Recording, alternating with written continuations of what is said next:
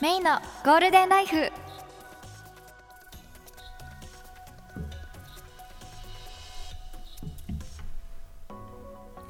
皆さんこんにちは。12月26日第18回目の放送です。年内最後の放送になります。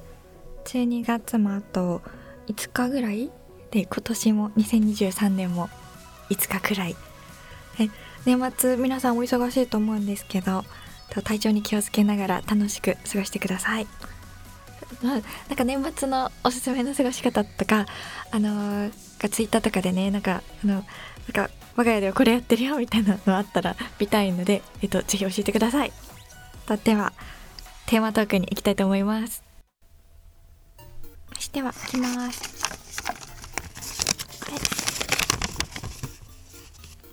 えっ、ー、と、最近起こった大事件ある？これもなんか前答えた気がするな。なんか前思いつかなすぎてなんか家の前に虫がいたみたいなの言ったのを覚えてますね。最近起こった大事件か。ああでもなんかちょうどなんかその先週の回でディズニーの話したのでなんかそのお話の続きというか、まあ、最近でもないんですけどもう11月の話だからあの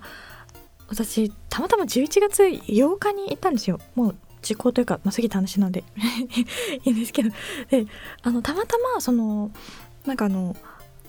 その舞台の稽古がめっちゃ入ってて11月あと撮影会とかあとはそのビスコッティの出勤とかでなんか何かしら毎日やっててなんかお休みの日って本当になくってでそのたまたまたまたま11月8日だけなんか丸一日お休みだったんですよ。えそのなんかえ もう行くしかない ってなってその日にあのディズニーに、ね、行ってきたんですけどそのもうそこら辺のねあのなんか週めっちゃバタバタであの私それで言うと11月7日朗読劇の本番だったんですよ。でその中野芸能小劇場であの大御所の小島みゆきさんとかあと柴木健さんとかあと芸人のあの大門優作さんとかとあの一緒の結構自分としてはあのすごくお勉強させていただく大きなイベントででそれ2公演やって7日でその後軽く打ち上げとかしてでそので次の日なんかね ディズニーに、えー、ね、あの気持ちをなんかちょっとあのちょっと向けながらあの帰宅しあのたくさん寝てあのお昼頃からあのディズニー行ってきました。そう。あね。えー、怒涛のスケジュールでしたね。7日8日。で9日はあのあれだった。あのえっと舞台のお稽古。でなんか10日も舞台のお稽古みたいな感じであのその後はほぼ毎日舞台のお稽古行ったりしてたんですけどその合間を縫ってそのね8日ピンポイントでこの日しかなかったから11月行くとしたら でその、ね、舞台までちょっと忙しいかなってなったのでその舞台本番前のあの一大イベントだったんですけどそのその日しかなかったから11月8日選んだんですよ。でそしたらたまたまなんかその日からそのあのディズニーのあのクリスマスが始まるっていう日であのなんか何の意識もしてなかったんですよ。そのあのディズニーめっちゃ好きだからあのどうしてもそのクリスマスが始まる初日に必ず行きたいみたいな熱い思いを持っていたわけでもなければそのなんならそのまだハロウィンやってんのかなぐらいの気持ちで あのその、えー、言ったらそのなんか前日のなんかそう LINE ニュースであのついにディズニーのクリスマス始まるみたいな期間は11月8日からみたいなニュース見てえー、みたいな。明日からって。あってそこで気づいた。でまあでもそのもう超嬉しくてもうめっちゃ強運だと思ったんですけどその11月中も行けないし12月のスケジュールもそのちょっとまあ多分忙しくなるかなって思ったからまあその2ヶ月連続で行くことはないかなって思ったしその、まあ、年内最後のあのすごい楽しみにしてたディズニーランドがたまたまそのクリスマスイベントが始まる日だったっていうのがねその大事件です。私運いいなって思いましたしね。でだからかその平日だったんですけど結構混んでてやっぱりあのクリスマスの初日に間に合わせたいって人いっぱいいたんですかね。そのなんかねお友達とかでもあのもう何人もいてあのびっくりしちゃってそのあのインスタとか見てたんですけど「あのディズニーいます」とか「そのクリスマスディズニー行ってきました」みたいなあの投稿をなんか同じ日に上げてる人めっちゃいっぱいいてあそうかみたいなみんなやっぱ合わせて行ったりするのかなとかそこをお休み取って行ったりとかする人が多かったんですかね。とあのイベントごとになんか乗っかるのがね結構あのなんか出遅れちゃう私なので なんか予期せぬ感じでそのぬるっとなんかあの乗っかれて嬉しかったです。大事件。そうそう。なんかディズニーった話あんまりまだしてなかったからなんかせっかくだからここでしとこうかな。そう。なんか前回の放送でめっちゃ駆け足で「あの美女と野獣」と「ベイマックス乗りました」みたいなのを言ったんですけどでそれもそうでで私「美女と野獣」とかできた時からすごい気になってたんですけど私一緒に行けるお友達がそのなんか土日休みのお友達が多くてその1年前に一緒にランドに行ったお友達とかもそうだったからなんか土曜日に行ったんですよね。そしたら「美女と野獣」の待ち時間なんか私の記憶が正しければなんですけど210分待ちとかでちょっともうさすがに待てないじゃないですか、まあ、それで1日終わっちゃうから。でその一緒にいたお友達はもうすでに乗ったことがあるらしかったから。でなんかベイマックスもなんかその調子でめっちゃ混んでて。でちょっとその1年前のランドでは諦めちゃったんですよね。でその憧れがどんどん募ってベイマックスと。美女と野獣への。でその今年ランドに行くからには絶対その2つには乗りたいっていう目標をあの強くねあの持って行ってで平日だったからまあ、その土曜日に比べたら多分空いてたんですよ。いくらクリスマスのイベント当日あの初日といえど。ね。でもそれでもなんかマックスでやっぱ170分待ちとか見た気がする。なあのアプリで待ち時間を調べながら行ったんですけど。でもそのそれがピークの時間とかで「美女と野獣の」で一番あの待ち時間長いアトラクションが「美女と野獣」だったんですけどでもなんかさすがにもっと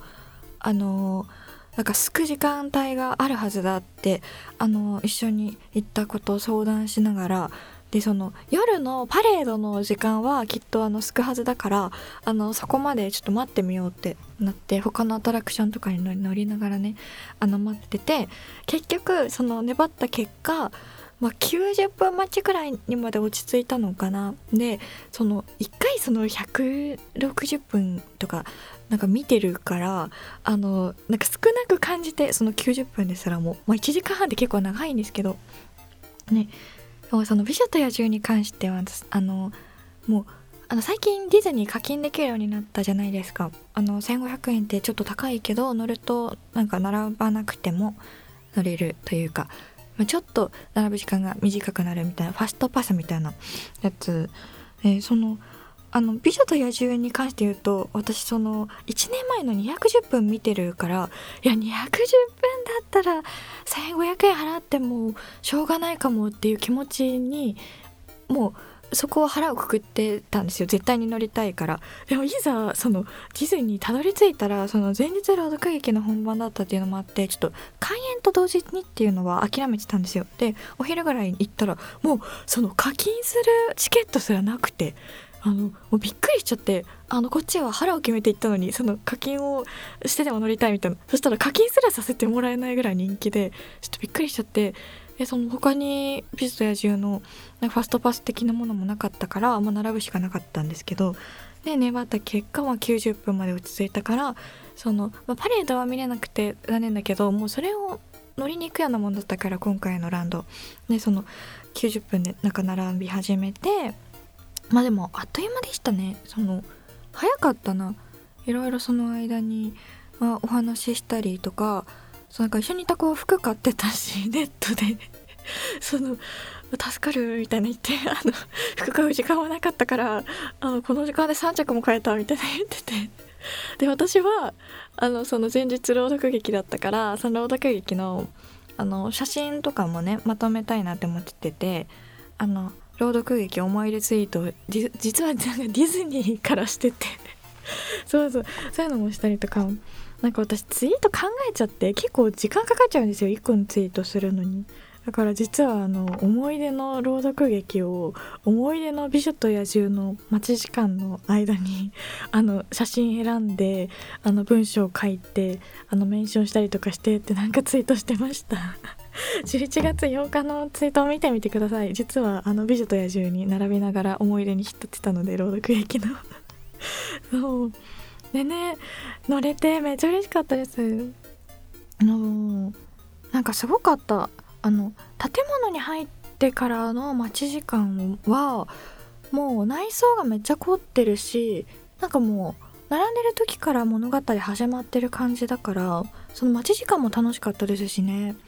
その名前わかんないけどあのポットとカップの親子みたいな子いるじゃないですか。なんかその子たちその子たちっていうかお母さんとお父さんあなんか話してるところを待ちながら見れたりとかした。うん。あと撮影 OK っぽかったですよね。そう。なんかみんな写真撮ってたな。ねえねそう。前情報ゼロで行ったからまあ全て新鮮だったんですけど。でアトラクションも良かったです、あれですよね。あのハニーハントっぽい感じ。あの美女と野獣の世界をみんなであの追っていくみたいなやつで。すごい。最新アトラクションですもんね。多分めっちゃ良かった。し乗れてよかったな。もう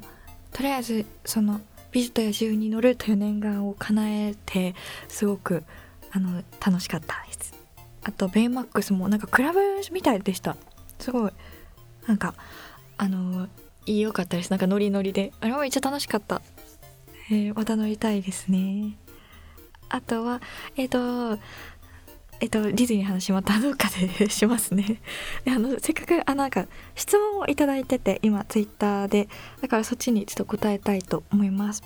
えっと栗本さんからで、え栗本さんありがとうございます。いつもキャストとかでお世話になっててあのツイッターを見てくださってて栗本さんから、えっと、メイさんの好きな男性のタイプはって質問を来てて。であのこれねあの来た時に真っ先に思い浮かんだのはちょっと私家族をめちゃめちゃリスペクトしてて特にまあ弟とお父さんなんですけどえっとお父さんのなんかすごい尊敬できるところはあの私の家族がなんかライブ行く一家でであのお母さんもめっちゃライブ行くしお父さんもめっちゃライブ行く人であの最近もお父さんお母さん2人であのちょ地方までなんかライブ見に行ってていやなんか仲いいなって思ってそのなんか趣味をね楽しんでるところとかなんか結婚しても仲いいのすごい素敵だなって思ってでうちの両親なんか家事もね折半でやっててで2人とも働いてるんですけどなんかそれ見て育ったから結構なんかそういう家庭を築きたいなっていう気持ちになっちゃいますよね やっぱり。そうなんか家事も半分くらいってか一緒に頑張れるあの旦那さんでまあそういう時代なのかなとも思うけどでその趣味も一緒に楽しめるあの人と結婚したいなって思う。なんかいいですよね。なんか自分の両親を尊敬できるってすごい素敵なことだなって思ってて大人になってから。なんかいい夫婦だなって思いながら見ててそう微笑ましいです。あとは弟に関しては弟もめちゃ一途ですごいあの彼女を大事にしてていいんですよ。すごい高校時代からお付き合いしてる彼女がいるみたいなんですけどもうなんか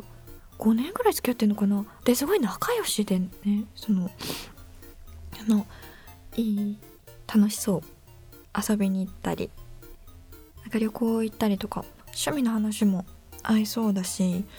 でその5年もね付き合ってねまだラブラブでっていうのが我が弟ながらすごい素敵なことだなって思うから結構なんかね一途でなんか仲の良いあのお付き合いができる一家だなって思ってて自分の家族のことを、まあ、その弟カップルも微笑ましいし私の両親もいいしおじいちゃんおばあちゃんも仲良しだったしそんな風になりたいですね栗本さんありがとうございます また何か話しましょうでは手元く終わります第18回目の放送でした。ありがとうございました。と年内の放送はこれで最後になります。と今年もありがとうございました。とえっ、ー、と活動の報告とか、えっと、告知とか SNS でやっているので、まあ、Twitter とかリットリンクとかから見ていただけたらなと思います。では、良い年末をお過ごしください。またね